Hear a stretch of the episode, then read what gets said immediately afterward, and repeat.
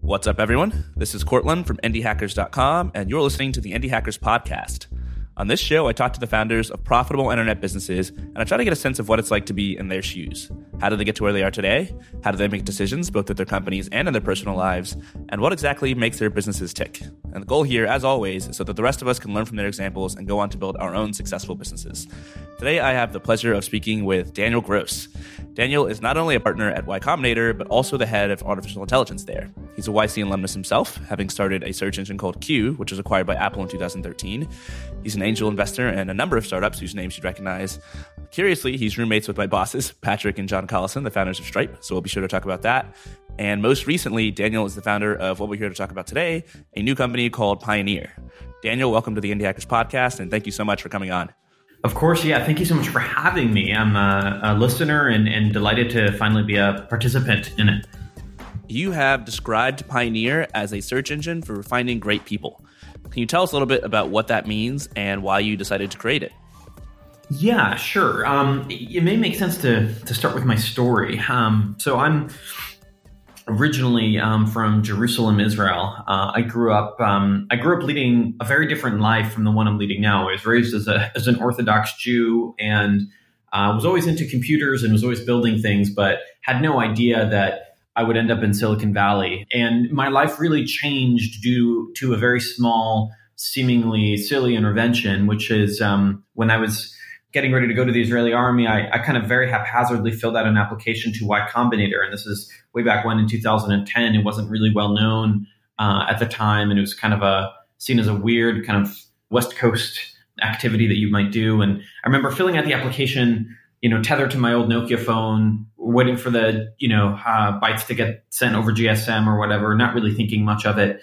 Uh, and then I got accepted to go interview and then I ended up starting a company out of it, and that company uh, ended up getting uh, acquired by Apple after raising a Series A and B from Sequoia. And then I found myself at the age of 23 running machine learning projects across, you know, the world's largest company across iOS, OS 10, and the watch. That was a very different trajectory from the one I, I thought I'd be on. You know, I thought I'd be married at this point with anywhere between, you know, four to 12 kids living on a hilltop somewhere in Israel. And to me, the most interesting part of that uh, of that story is how small and um, kind of weird uh, the intervention was that drastically altered my life's trajectory. And I think it altered it in very much a positive way. And this is kind of a theme as I started to, to research this and kind of become acquainted with friends out here in the Valley. I've been noticing this theme of very small moments causing very large life changes in people and often moments of luck uh, you know, more than anything else, I happened to run into the person at the coffee shop or I bumped into this investor can really change people's lives. And uh, I decided to start Pioneer in an attempt to really scale that up, an attempt to really scale these lucky moments, these lucky opportunities people have. Because I think we want to live in a world where what creates great people is merely their innate ability. Um, that is to say, not the environment they're born in or not happenstance or luck. And so we're, trying to build a project that uses internet software to really remove luck from the equation. Uh, and so Pioneer is, as you said, kind of a search engine for ambitious, talented, creative people around the world. And we try to find them at a scale that's never been done before by predominantly using software, not people. And then when we find them, we try to give them all the benefits of, of actually what, you, what you'd get, say, in an Ivy League campus which I don't think is actually the professors. It's really the community, the motivation, uh, the things that cause you to punch above your weight. We try to give them all of that uh, in an incredibly scalable way by kind of bringing people onto our platform, which has a lot of kind of motivational gamification techniques. So fundamentally, it's it's re- there's really two components to Pioneer. There's kind of the identification component. We want to find these these young Einsteins, Ramanujans, Marie Curies, or Elon Musk's and then the second is we want to motivate and inspire them to pursue their goals. And their goals could really be anything. We'll, we'll help you know fund and support people that are working on fundamental research in machine learning biology chemistry music art journalism as well as starting a company uh, we really view as as our, my our mission is to kind of 10x the amount of extraordinarily productive people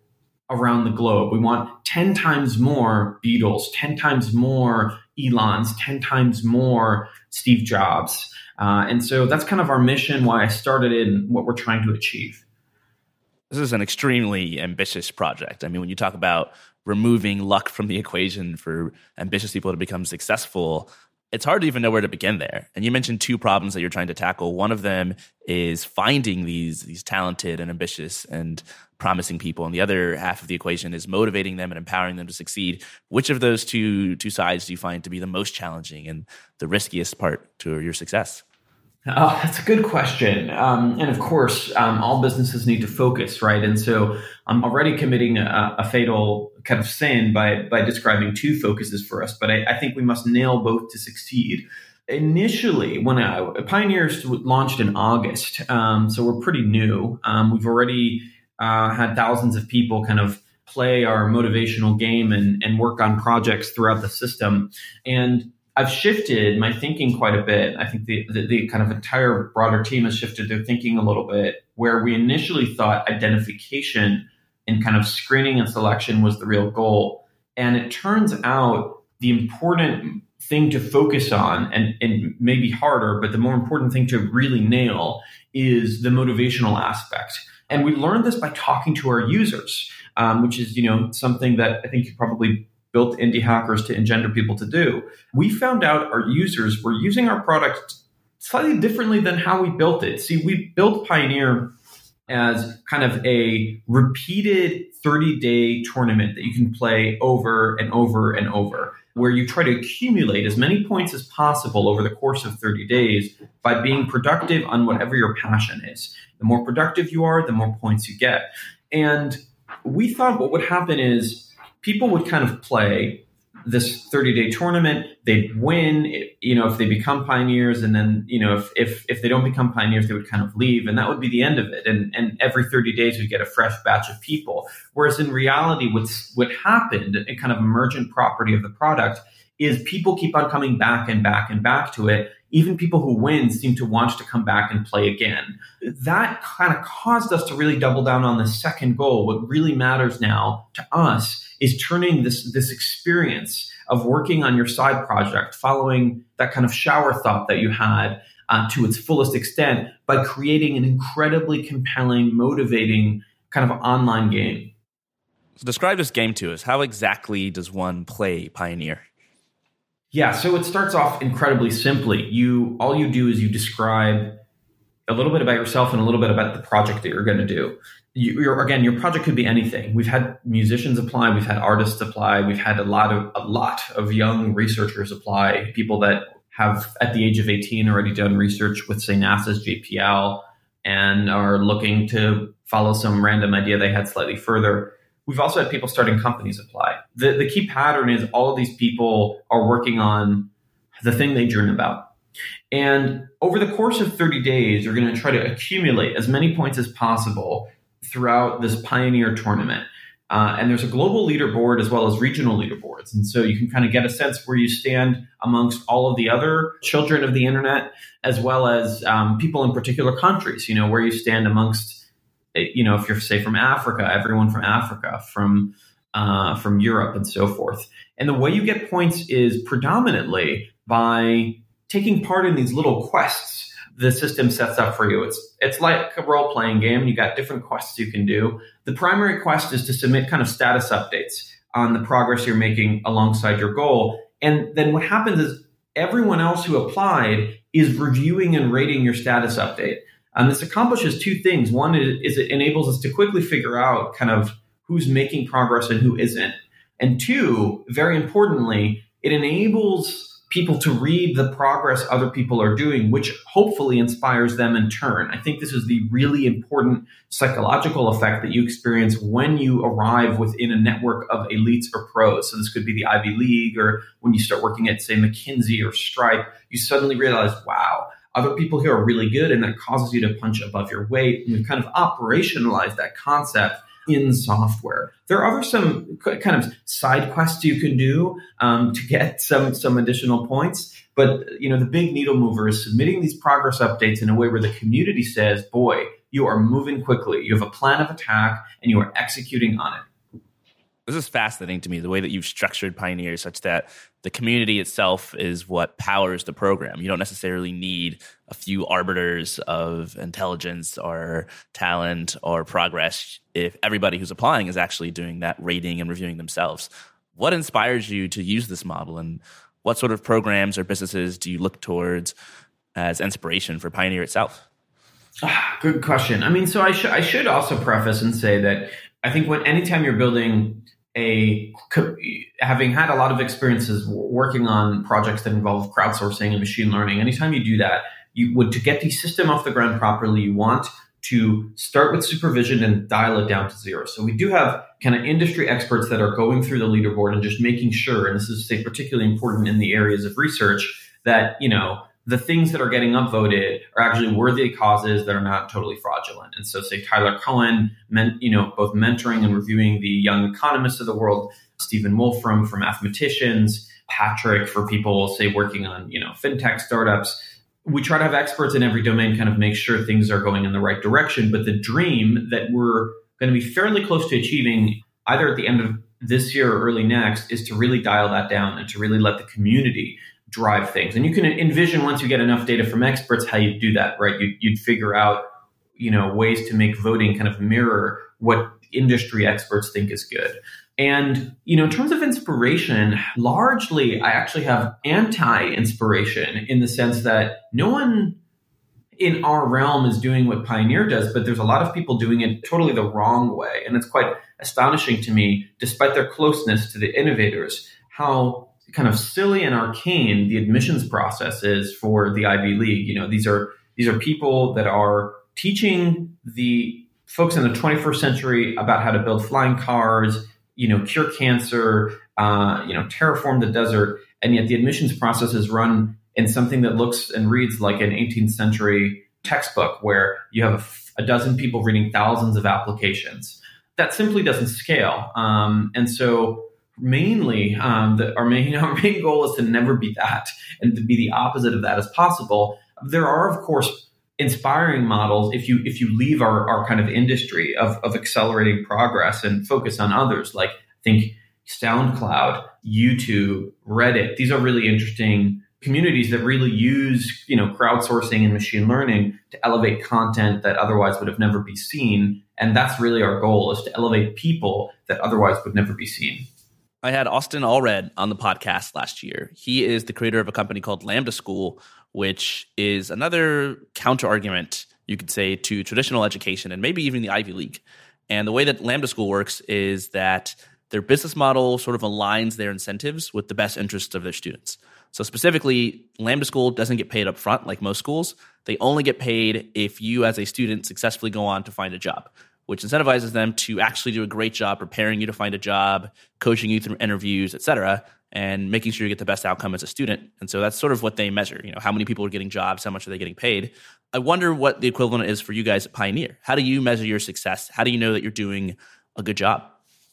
Yeah, it's ironic you mentioned that. Some of the pioneers that um, that have won the tournament have kind of asked how they can help us the most, and you know, weirdly, the way they these folks can help us the most is just by being great uh, at whatever project they're doing, because that alone will kind of increase the luminance on the organization. I think that's effect in effect how Harvard, Princeton, and Yale got really notable as their alumni were really notable.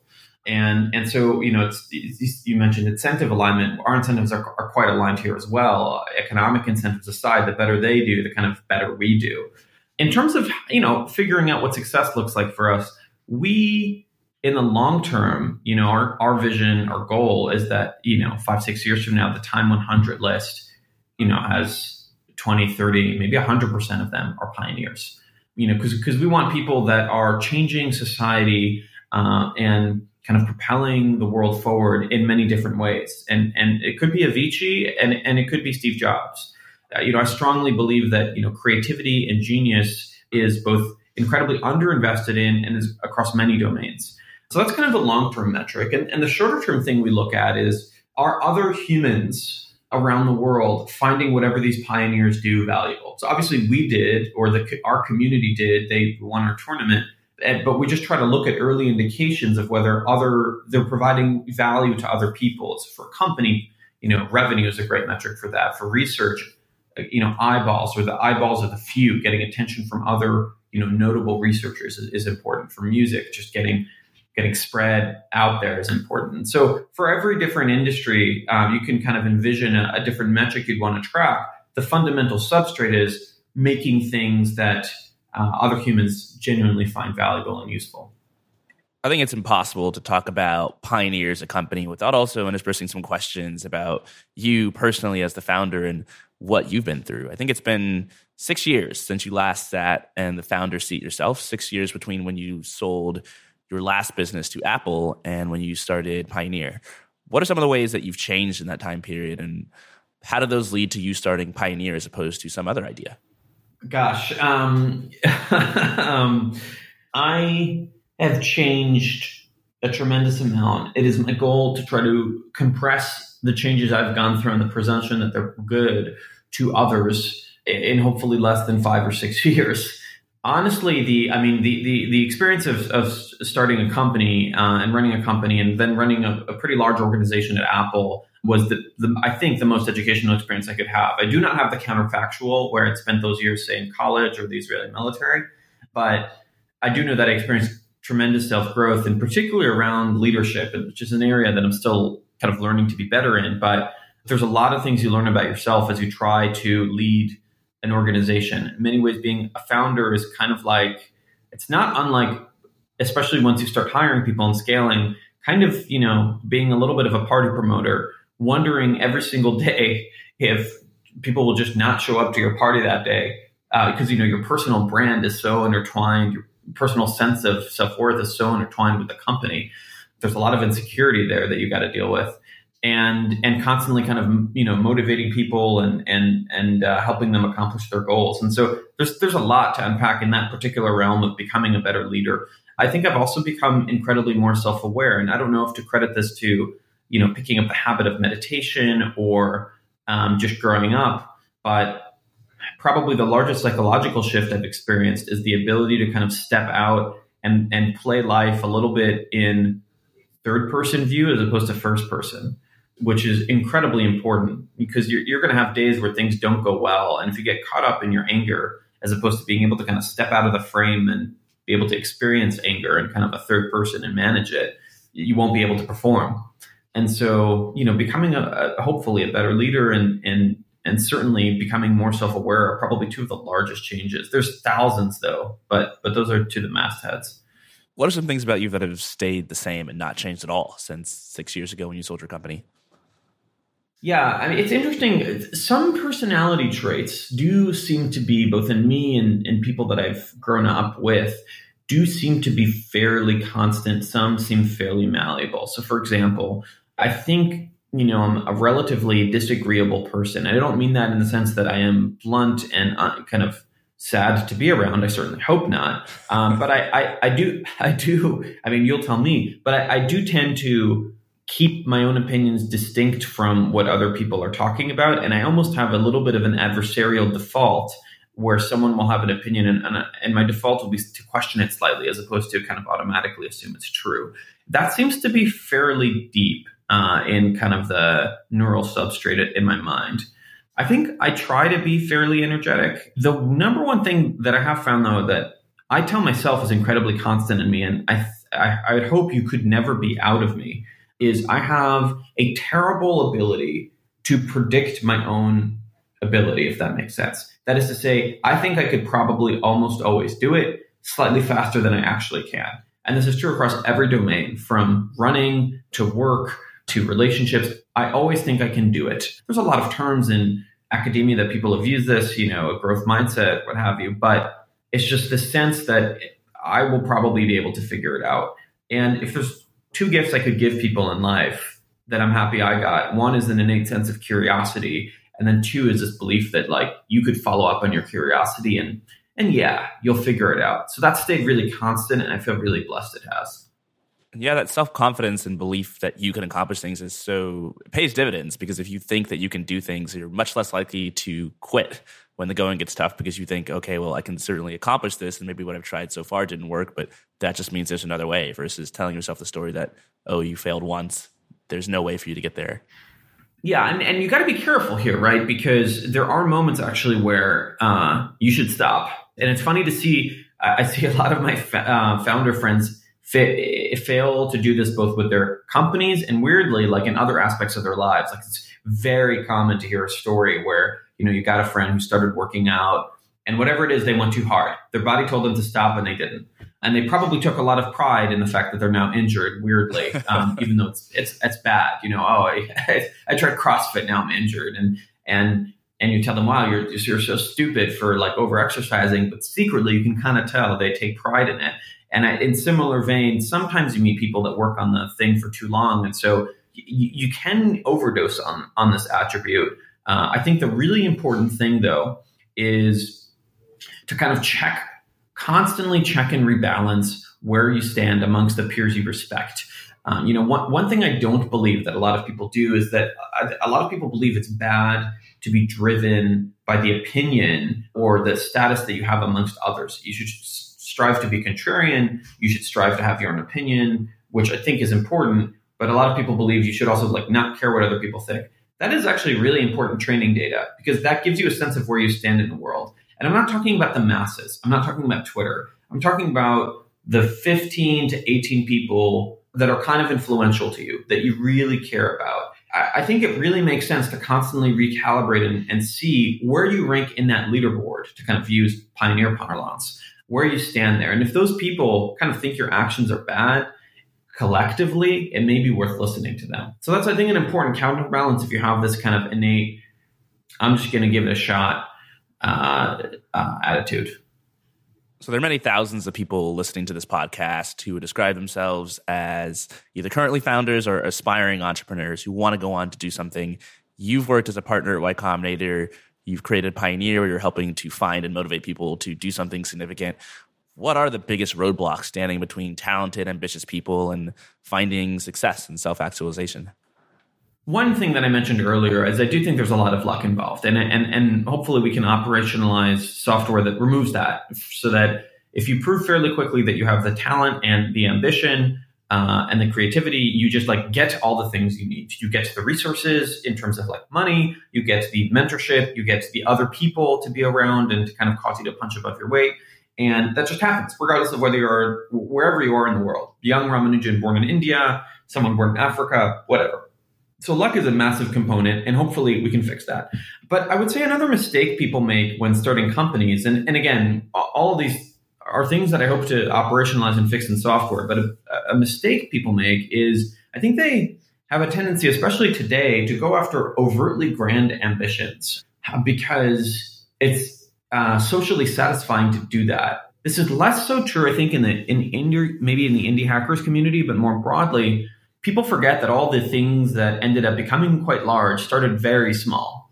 Even SpaceX, with all of its glory, uh, I think was the orig- the original name for it was the Green Mars Oasis project, and the idea was that Elon uh, was going to buy some Russian rockets and launch a thing onto Mars and take a photo of a green plant on Mars, tweet it, shut down the company, and it would be an awesome PR stunt that would increase NASA's budget, but that was really it. And lo and behold, it's the largest private space company on the planet.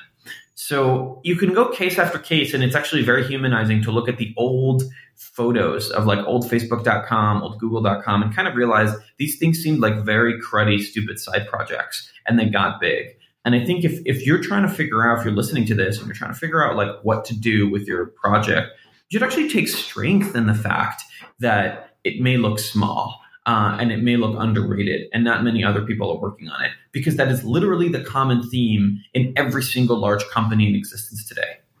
And it's so twisted because, ironically, the same stories that end up inspiring a lot of people, these humongous success stories, you see somebody accomplishing something that you know makes you say wow also end up sometimes demotivating people when you say well that's such a massive accomplishment i can never do anything like that on my own how do you in the process of building pioneer get people to get over the hump and believe that they can do something that's truly worthwhile? Yeah, our so if you go to the website, you'll notice the there's we're very particular about the words we use. Um, the, the, word company is not on the homepage. It's very much about projects, uh, and so we're we're trying very hard in our communication to people to kind of conquer the the first video game boss we have to defeat, which is the that of self editing. Someone thinking this isn't for me. It is literally for anyone. You may not everyone will win, but pretty much anyone can play and anyone can get the benefits of it. And so I think I think that is the the first thing to you know to try out and and defeat. You know, afterwards, I I think I think the other thing that that kind of that we're trying to help people with uh, that that a lot of folks struggle with is sadly when you're working on something there's a there's for whatever reason I haven't quite unpacked why there's a psychological software bug in your brain where it is more satisfying to work on the thing than to show the thing to users for whatever reason, the brain misprioritizes these activities. I think it's because it predicts there'll be more flow in working on the thing as opposed to showing it to people, which, especially for the personality profile of company founders, slightly introverted, uh, is an emotionally taxing thing to do. Uh, and so they work on a lot of stuff and then they show it to people way too late or they don't show it to enough people. But you really have to feel like you're talking to users too much. That should be the kind of status update you write to yourself, to your family, to other folks on Pioneer. I've spoken to users too much. I'm hearing literally the same thing over and over and over because it is extremely unlikely that you're, regardless of, of, of whatever talents you're born with, it is extremely unlikely that your hypotheses around what makes a great product are going to be kind of correct in a one shot fashion. You will have to course correct. That is like another extremely common theme across all these large companies. Airbnb, originally airbed, airbedandbreakfast.com, very much was hooked on the idea of the host staying with you all the time, which is, I think, a very small fraction of their business today. It's true that hosts will show you around, but you know, you get your own room in your own place. Um, it's very much, you know, eating into hotel share. Uber originally conceived really just as a Uber Black, just like SUVs and, and limos, very quickly realized from talking to the users that they needed to kind of try out lower cost solutions with Uber X. Uh, and so case after case, like you'll notice all of these companies kind of evolve. They have slight tweaks, snap to grids, kind of in the in the in a Photoshop metaphor. Uh, and so you want to figure out as quickly as possible what are your snap to grids, and that requires you know a cup of coffee and talking to 15, 20 users a day. And so I think if you do those two things, if you don't self edit yourself out of oblivion and you actually engage a lot with customers, uh, you stand to be pretty successful. So let's talk about sort of the behind the scenes of Pioneer and you as a founder building Pioneer itself. What were the first steps you took to get this from the idea phases where it was just, you know, something you were tossing around in your head to an actual existent business? The first step was actually it's pretty hard to articulate when it happened. It was probably 2011 or 12. I had this increasing sense of anxiety and angst talking to people and realizing that again, there's so much weird luck and happenstance involved in success and constantly wondering if there are ways to kind of remove that from the equation. I also, as a byproduct of becoming kind of an angel investor in a few companies like um, Gusto and, and, Coinbase and Cruise, started to derive a lot of joy from from talking and kind of helping founders. This There's kind of the initial era, uh, the, the dark ages of pioneers, very much a just the idea germinating in you know in my mind over the course of many years at some point, uh, I decided after talking to a few friends about it to actually uh, give this a shot. Um, and I actually I've been working on a variant of Pioneer called AI Grant, uh, which is pretty much the same idea with far less software, just focused on the screening problem, not the motivation one, and really focused in the machine learning uh, research world. So trying to find promising machine machine learning researchers uh, and fund them. And I was working on that with a friend of mine uh, named Nat Friedman, who today runs GitHub. And that proved to be a very good testing ground for thinking about Pioneer um, because it's a fairly similar model. And then um, kind of mid uh, 2018, really started working on the software, brought on um, someone who used to work for me uh, or with me in my old company uh, named Rishi uh, to kind of start building out uh, the software. And uh, he's been quite instrumental in making turning this into a real iPhone of a product, if you will.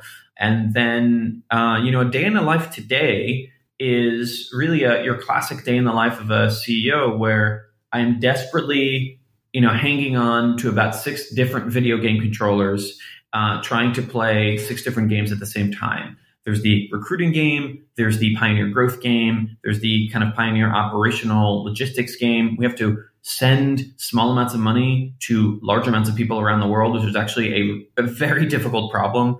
You know, there's the pioneer kind of fundraising game, there's the pioneer community game, just like making sure the current pioneers have a great experience, the current applicants have a great experience. There's, of course, you know, between two and four o'clock in the morning, a lot of just time that needs to be spent figuring out product. I'm just endlessly task switching between all of these things. Certainly on some days, wondering why I left the um, relative zen of Apple, where at least there was like one clear thing to do, um, but also, you know, enjoying the, the thrill of the process. Um, I mean, I know why I left Apple. I left Apple because I kind of wanted to ride the roller coaster again. And I'm certainly in it now. And so, you know, after we finish this podcast, I, I got a bunch of interviews with people we're trying to hire. And after that, I'm going to try to bang out some code that will help us grow. And I'm going to go talk to some of our pioneers and then I'm going to go talk at a conference. So yeah, the calendar is as dense as I can make it. So obviously you're working hard. You have grand ambitions for Pioneer. You want to turn it into something huge. Let's talk about your strategies for getting there. How do you play what you called the growth game for Pioneer? Yeah. So it's it is we literally view it as a game. I, I have a, a, tendency to view pretty much everything in life as a game. Uh, I think it's an incredibly powerful metaphor. Um, just to take a quick uh, side quest here, I think it's incre- it, it is broadly speaking incredibly underrated to kind of bring more and more of gaming UX into the productivity realm. There's something really fascinating about the fact that games, like if you think of Age of Empires as a concept, it's fascinating. Here you have millions of people spending hours a day voluntarily with no economic incentive to solve resource allocation problems. That's unbelievable. Like, uh, why is that happening? Why are they doing that? You know, and it's easy to view that as a pejorative, but I view that as really inspiring and interesting. Why, you know, what's going on that's great there that Gmail is lacking? And I think there's a ton to unpack in there. Everything from the response time of the app, you know, games have like 20 ms response time, 200 ms is, you know, uh, is is not allowed um, to kind of mo- clarity of goals uh, to feedback that you get from the system. So anyway, uh, we really think of kind of everything as a game, and to that effect, we've turned growth into a little bit of a game. There's a leaderboard. Um, not for the pioneer applicants, but for the people that are referring the best applicants on our website as well. And your score on that leaderboard, it's kind of fun is the composite score of people you refer. So if you refer one Einstein, you can win. If you refer a thousand simpletons, you may also win as well. And so we use that board of kind of referrals to motivate people to refer other folks to us. We we hand out very, you know, fun but mostly meaningless token prizes to the winners like Pioneer Swag. I think mostly people do it because they like competing and they like winning. And so that's one thing that we've done quite well. The next step for us is we're working on software now uh, that will enable us to reach kind of these different um, micro influencers in, in kind of different communities, uh, which I actually think is, is the more kind of important goal here. You can imagine the high school professor or, or, the high school teacher in India is actually the person we want to reach because he knows who's really great.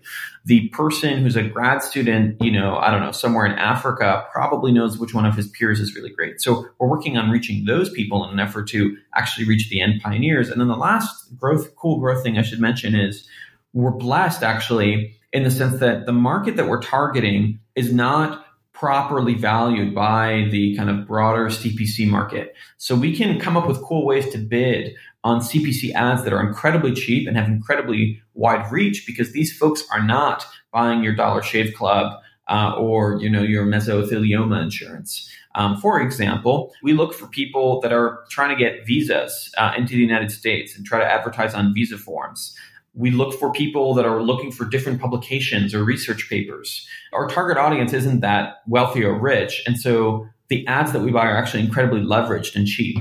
So that's kind of another cool third growth hacking technique that we use. You spent most of the last two years as a partner at Y Combinator, angel investing, mentoring startup founders, and giving them all sorts of advice. What sort of advice have you given to founders that you've applied to yourself in growing Pioneer? Mm. Uh, it's funny how much of my own advice I go against it. It really goes to show you that, um, yeah, there's there's something going on in advice that's not quite well researched. It's I think I think it's that there's the strategic value of the words that you get, right? That's kind of part one. Uh, and you can get that in a medium post or a book. And then there's the second thing, which is the person who told you those words. And it turns out for successful advice giving, you actually need really the second, not the first.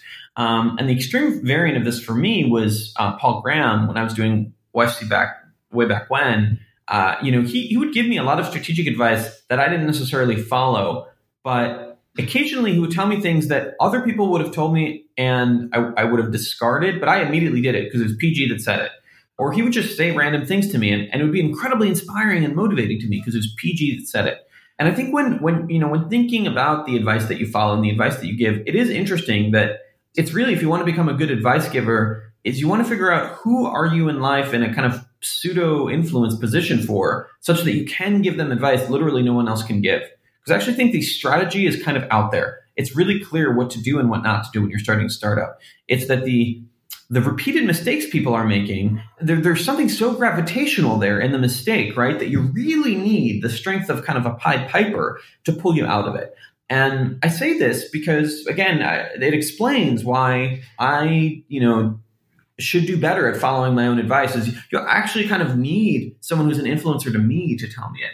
Practically speaking, though, to actually answer your question, probably the, the largest piece of advice I do successfully follow is we we do try to talk to our users as much as possible. Now, the twist on this is you you you do not and probably should not do what your users tell you to do, but you should engage with them a lot. And you kind of want to engage with them and figure out what the underlying problem is. Uh, take that as input and just add it into your kind of machine learning algorithm, not necessarily react to every single feature request. And so, you know, if someone will tell us that they're really upset, and this happens, you know, frequently, they're really upset with Pioneer because their position dropped in the leaderboard I don't view that as like, well, you know, that's bad. No one, we should cancel the leaderboard. I try to really understand, like, basically, it's a bad gaming mechanic because if you lose in a game and you don't understand why, you have no interest in playing again because you cannot build a predictive model of how to win. And so that's the insight is that we need to have kind of better feedback when your position drops. Uh, so I think talking to users intelligently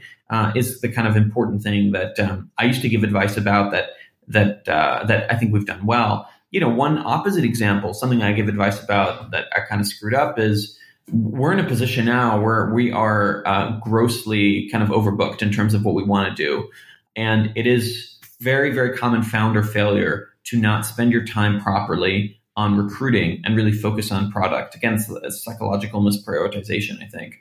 And I'm totally making that mistake right now. I mean, we we really need to hire people. And if you looked at my calendar for the past week, I think maybe maybe 20% of it was spent on hiring, which is 100% my fault and, and something I need to rectify. You've written about what you call the psychology of dread tasks. And I think that's somewhat related to what you're talking about now. And what you meant by that is how can people do the things that they need to do even when they don't necessarily feel like doing them? And this strikes me as a fairly important subject for founders because starting a company is obviously difficult. A lot of startup failure can be attributed to people quitting when the going gets tough or neglecting the important but painful parts of their business or maybe even not getting started in the first place because the journey just seems so challenging. How can more of us do the things that we need to do but don't necessarily want to do? Doing the things you need to do um, is hard. I mean, so my framework for this, unsurprisingly, is somewhat similar to well, to taking inspiration from from kind of games. At, at a super high level, it is interesting just to constantly introspect and figure out for every task that you've had that you didn't do that you were languishing on. Just think about it, almost as if you're designing a product. What went wrong there? And how could you fix that? So for example, why do you find it easier, or why do we all find it easier to endlessly answer email versus getting our actual tasks that we need to get done? I think it's a lot of it is because email has novelty in it, right? Uh, you're constantly refresh. Uh, email has direct accountability to other humans. There are other people sending you the email as opposed to you prescribing yourself. And third, there's many, but a, a third one maybe to highlight is email is very. It, it, it, there's this pleasant sense of accomplishment when you complete, you know, the task of sending an email. So it gets you stuck on this treadmill where you feel like you're making progress, but you're not.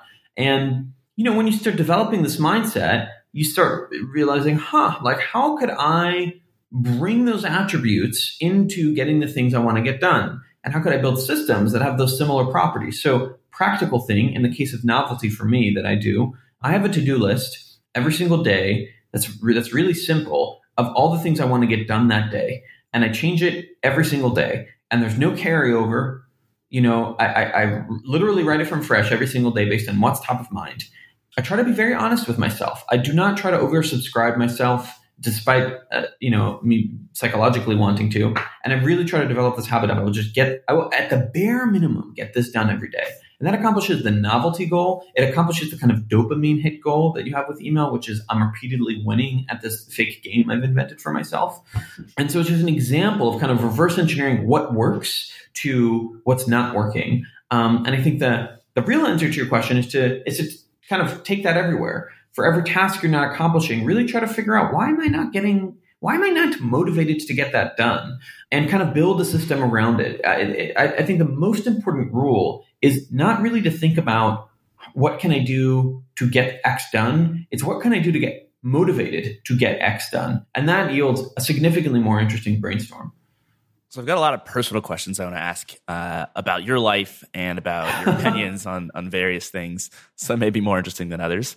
The first I want to ask is what is it like living with Patrick and John Collison, the founders of Stripe? What kind of things do you guys talk about in the house? And how important is it for people to live or surround themselves with other talented and ambitious people? I mean, living them is a lot of fun. Uh, we all have similar personalities, I think, so it kind of works out. It's not too dissimilar, honestly, from Twitter. So um, uh, and, and occasionally we find we have nothing to talk about because we have all read each other's tweets and said all the things. So um, you can kind of have that experience virtually if you just engage engage with that product. I do think the environment you surround yourself by morphs you and changes you more than anything else um, because uh, it requires zero willpower. Basically, environment is something you it's a one time capex expense on your willpower. You do it once, you like fly out to a place or you know start working in a company or go to a campus or to go to school somewhere and then it just yields dividends and it yields dividends in a lot of different ways you, ba- you basically subscribe to again kind of a leaderboard you have these set of peers of people you're surrounded by and and you're trying to figure out what attributes are are good about them that you would like um, what attributes are, are not interesting to you and and it really morphs and, and changes you and you if you start really paying attention to people, you'll kind of see this. Like, I, I, do find it interesting as an outsider to Stripe the organization when I meet people who work there. It's very interesting how there's a common parlance of kind of micro expressions and ways they use to communicate, some of which I sense are derived from Patrick, some, some from John, some from other people in the organization. It's kind of the real life Slack emoji equivalent. And it's interesting how that spreads. And I think it's a byproduct of how influential people can be on each other. Uh, and I think if you can, you should move to a city, go to a place, work at a place, surround yourself by other people that you know will will be inspiring to you um, or will be influential on your thinking. If you can't, great news! You're born in the 21st century, and the internet is available. Um, and in many ways, Pioneer is an attempt to again to kind of operationalize that. It's that if you can't move, if you're not quite ready to move, we can at least try to give you some of those psychological benefits kind of entirely in software. Another another good hack for quote unquote surrounding yourself by influential people, if you can't do that, is reading about them. I find reading biographies very interesting, not in the information that you gain, but in kind of the after effect glow they have on you, where I feel like you're almost that person is kind of top of mind for you for a while. You know, if you read about John Rockefeller, that person, you kind of develop a little bit of his personality or mental models, or at least what the author prescribes them to be. You read about uh, J.K. Rowling, you may find yourself persevering a little bit more, just like she did, you know, writing the writing the first Harry Potter novel at different coffee shops and getting rejected, I think, 22 times. So just a, just another third tip if you're listening to this and uh, and you're trying to figure out how, how to build an environment, I would just find really a- anyone who has a good biography about and just start reading about them. Can you talk about this in light of sort of the rewards that you give people who win the pioneer game? Because I know part of that is you fly people out to San Francisco where they can meet like minded people. How important is that to the process? How helpful is it? And how do you structure those meetings such that people get the most out of them? Yeah. Um, so, in an ideal world, we would do everything digitally. The challenge is in the digital world, the bandwidth in terms of kind of tribal bonding that humans can have is very constrained. We're getting better at increasing it. Obviously, we have more than text. We have video and and you know uh, Zoom calls, what have you. But it is still a small fraction of what seems to be going on when humans meet face to face in the real world. And I don't think we really even know why the real world thing is so much better than the video conference thing. There's there's just like a lot of subtlety there that I think needs to be respected and studied.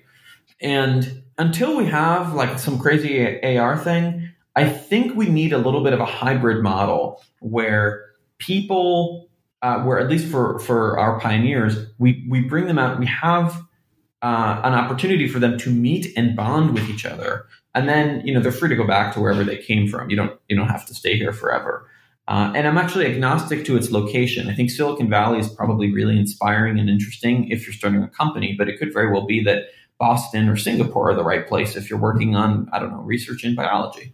Um, I think the really important thing is they meet each other in reality, and and there's a lot that we're that we're taking into account as we kind of design these pioneer meetups or, or summits to make sure the first, especially the first 24, 48 hours, create a lot of bonding between between folks because ultimately the strength of Pioneer will will just be the strength of our network. And when you know someone really well, when you really feel like you're part of kind of the same tribe, um, you start there's a lot of interesting things that go on right where you start doing things even when there's no economic incentive for you to do so and you start generally playing like a, a very infinite long game with them like good examples between us just because i don't know i feel some camaraderie because we're both going after the same goal we have this kind of stripe and patrick connection i will help you out even though i've no incentive to do so uh, and it's that kind of human to human kind of collaboration spirit that we're really trying to foster. And I think a lot of that gets strengthened when you meet people, even just once in the real world.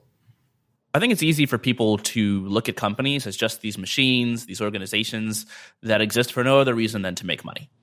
And what often goes overlooked is that by starting a company, you can have an impact on the world. If there's something that you're really annoyed by, something that you don't think is good, that you want to change, that you want to improve, that you want to start, uh, oftentimes starting a company is sort of the best vehicle for bringing about that change. And I think Pioneer is a good example of you wanting to see a change in the world and starting a company in order to do that. What's your take on having an impact by starting a company versus doing it through other methods? Um, the most important thing for me is that, now taking a step back for a minute, people are incredibly productive when they are pursuing something where they number one are incredibly passionate about two believe they can accomplish their goal uh, and three usually have had the idea on their own um, so that it truly envelops them and i'm more interested in creating more circumstances where that happens than i really care about whether it's a for profit company or someone say doing research or someone making music. The fundamental difference between say albert einstein and steve jobs is not value creation it is value capture. And value capture is somewhat important to Pioneer in the long, long term because what we would like to one day is have one of our pioneers actually start Facebook so that, you know, say we can potentially buy equity in that Facebook so that we can fund, you know, 10 million pioneers.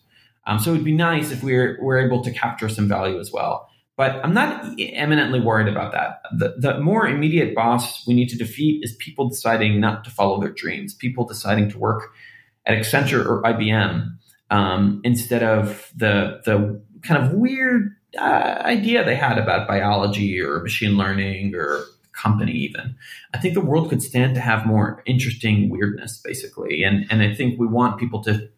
By, by having people follow their pursuits and dreams will kind of create that fractured reality. So I, I, I don't really have an opinion on you know if you can have more impact as a as by starting a company as opposed to doing research. I think both.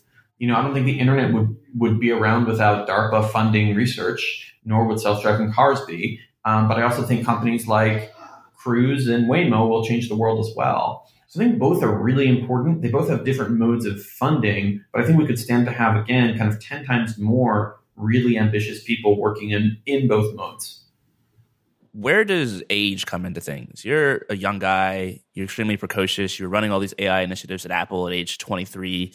How does somebody's age play into their potential to do something world changing? And is this something that you guys look at with Pioneer? Look, we're open minded. Um, we'll fund you know greatness in and pretty much any age. I mean, obviously there's a minimum where I think a program like Pioneer could could be a little bit of an overdose for people, say if you're 12, but you know, beyond that, if if you're at an age where you're kind of ready to to, to start playing the the kind of video game of whatever project that is, um, we'll fund you. I, I do think the to me the it, it, and I'm still learning this whole age thing, but it seems to be basically aging is a trade of novelty for pattern recognition. So when you're young, the strength that you have is that everything is kind of new. So you're number one willing to explore things other people have explored before, and you may be the first to find gold there. Um, it is often the case, you know, that that the innovation is not the first of a thing. You know, I, iPhone wasn't the first phone type of thing. You just do it better. And second, you're malleable, and so you're because everything is new, right? So you're more responsive to your environment, and you can change more. And it may be that the potency of an intervention like Pioneer is more powerful when you are more malleable. I don't feel very strongly about that, but it is something in the back of my mind. The trade, though, is that I think as you age, you definitely do get more and more pattern recognition. So you know you don't try things that are obviously bad, or you don't repeat mistakes, or you you've, you've kind of seen this already, type of thing. And so maybe that enables someone to to bypass the 10,000 different mistakes someone makes kind of when they're young.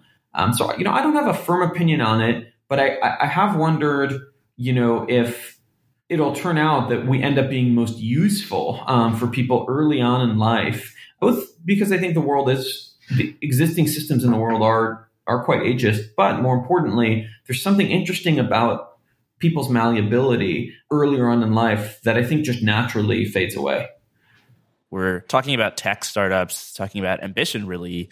And there's this sort of recurrent conversation I noticed propping up on Twitter, which is how hard should should people work? And I have a kind of a funny story yeah. here where this past Valentine's Day I went to dinner with you, Patrick, and John, and it was the only day where all of our schedules could align and we were actually open. my girlfriend at the time was, was not too happy about it actually, so my schedule wasn't that uh, that amenable. But how do you think about work life balance? How hard do you work? How do you avoid burnout? And is this something more people should be thinking about? I think the the real meta but uh, kind of conversation that I find interesting is is how Twitter turns this into the most polarizing variant of it that it, that it can be. Because I actually I actually think most people agree, um, but but Twitter of course polarizes the masses. Let me explain. So I, I think even the most extreme work hard people still believe that you should be fully rested and cognizant and happy and motivated when you work. Um, you know, even Keith uh, Rabois, who's notable on Twitter, I think, for being in the work hard camp, will tell you that he sets, you know, he sets time out to properly sleep and to properly work out so that he can, you know, perform at the, at the top of his game actually everyone is in mostly of an agreement. Now, of course, they need to get their retweets and their likes, so they're going to say the most polarizing thing to each other. But my view is that um, no one's going. The company is not going to tell you. Certainly, if it's your startup, it's not going to tell you to take care of yourself. That is something you need to learn how to do. And I don't think it's acceptable to get angry at, say, a company because I don't know they're not giving you the the gym perk or something. That, that, that is your job to take care of yourself and to show up to the company, you know, every day that you're working, ready to perform. Uh, and that is kind of my view. In addition, I think, you know, I think I think that it's a little bit more about like work life harmony than balance. That is to say, if you're happy doing what you're doing, just kind of continue to do it. I certainly have phases where uh, I, have, I have a tendency to, in, in general, work pretty hard. I, I have a, some people call this a chip on your shoulder, but I, I just have a, personally, a, a very, I'm, a, I'm my own harshest critic. And that, that propels me to work hard because I, I constantly feel like I could do better. But that also leads me to burn myself out. And sometimes I burn myself out, but I already kind of know what that feels like and I correct for it. And so if, if I burn out, then, you know, I spend a weekend doing absolutely nothing or going to the woods somewhere. And then I feel kind of recharged. So but the the insight from here is not like a number of hours you should work a week and a disagreement about that is that I mean, you really got to treat yourself like an adult and take care of yourself, whatever that means. I mean, if that means spending time with your kids so that you feel fulfilled and that you raise a great family, then you got to do that. And if that means like going to the gym, then you got to do that. I, no one, I think no one is implying that you should show up to work exhausted with two hours of sleep and start functioning like a bozo. I think, you know, you should set yourself up for success to lead a productive, uh, kind of ambitious lifestyle. Finally, you've made a ton of impactful and, and, important decisions in your life, deciding to start a company, deciding to move to Silicon Valley, deciding to sell to Apple, deciding to leave Apple, enjoy Y Combinator, and now deciding to start Pioneer. A lot of people listening to the podcast are trying to decide whether or not they should become entrepreneurs. And if they do decide to start a project or a company, what their goal should be. Should they be trying to change the world? Should they be trying to reach financial independence? What's your advice for early stage and aspiring entrepreneurs and deciding what they should do with their lives? It's not clear to me that changing the world is the right goal. Like, I think it's okay if you find yourself working on something and then slowly you end up building a narrative in your head and you're like, wow, if this really works, it could change the world. But I've actually noticed a lot of people that set out with that goal don't somehow don't end up changing it. I think you want to really just focus on finding something you really enjoy doing and kind of just winning at it. And this sounds really stupid, but I, actually, I mean, occasionally stupid advice is right, uh, or simple advice is right. And it doesn't have to be big or grand. Uh, I think you should just pick like a thing you enjoy doing, and if it's small, actually maybe better, and then just do it. And then I think I think something really important that we try to put it operationalize in software, but you could just do this on your own ad hoc, is you must show it to other people. Um, this isn't about getting feedback from users. This is about figuring out how to motivate yourself to do it over and over. If you show it to people, especially if the people who are kind of influential to you and they like it, then boy, you have set yourself up for success. You're going to be in this positive feedback loop where you're going to want to work on that thing more and more and more. Um, so I think if you can afford to, you should just focus on kind of just like trying to find something simple and small that you like. That is certainly, I mean, that is how I got started. I got started I, I got started coding. Uh, the real gateway drug is I, I wanted to learn how to uh, how to beat a boss in a video game, and so I got entrenched in figuring out how memory management works, so that I could freeze certain variables, so I could have infinite lives.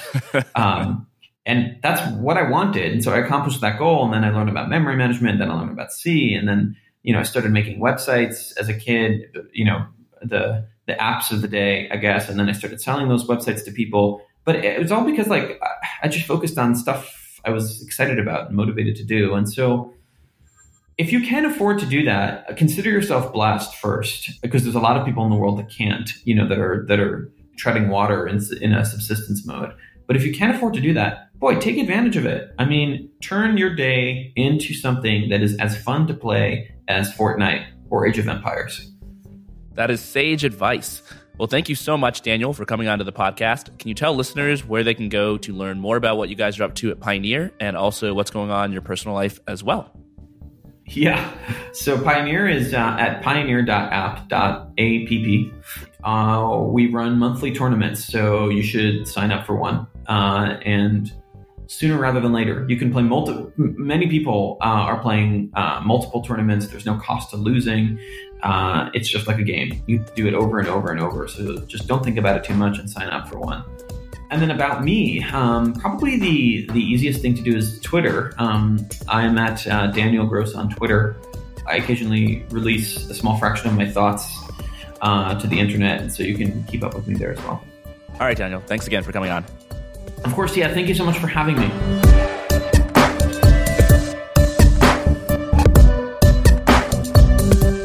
You enjoyed listening to this conversation and you want a really easy way to support the podcast, why don't you head over to iTunes and leave us a quick rating or even a review? If you're looking for an easy way to get there, just go to indiehackers.com slash review, and that should open up iTunes on your computer. I read pretty much all the reviews that you guys leave over there, and it really helps other people to discover the show, so your support is very much appreciated. In addition, if you are running your own internet business, or if that's something you hope to do someday, you should join me and a whole bunch of other founders on the indiehackers.com website. It's a great place to get feedback on pretty much any problem or question that you might have while running your business. If you listen to the show, you know that I am a huge proponent of getting help from other founders rather than trying to build your business all by yourself. So you'll see me on the forum for sure, as well as more than a handful of some of the guests that I've had on the podcast. If you're looking for inspiration, we've also got a huge directory full of hundreds of products built by other indie hackers, every one of which includes revenue numbers and some of the behind the scenes strategies for how they grew their products from nothing. As always, thanks so much for listening, and I'll see you next time.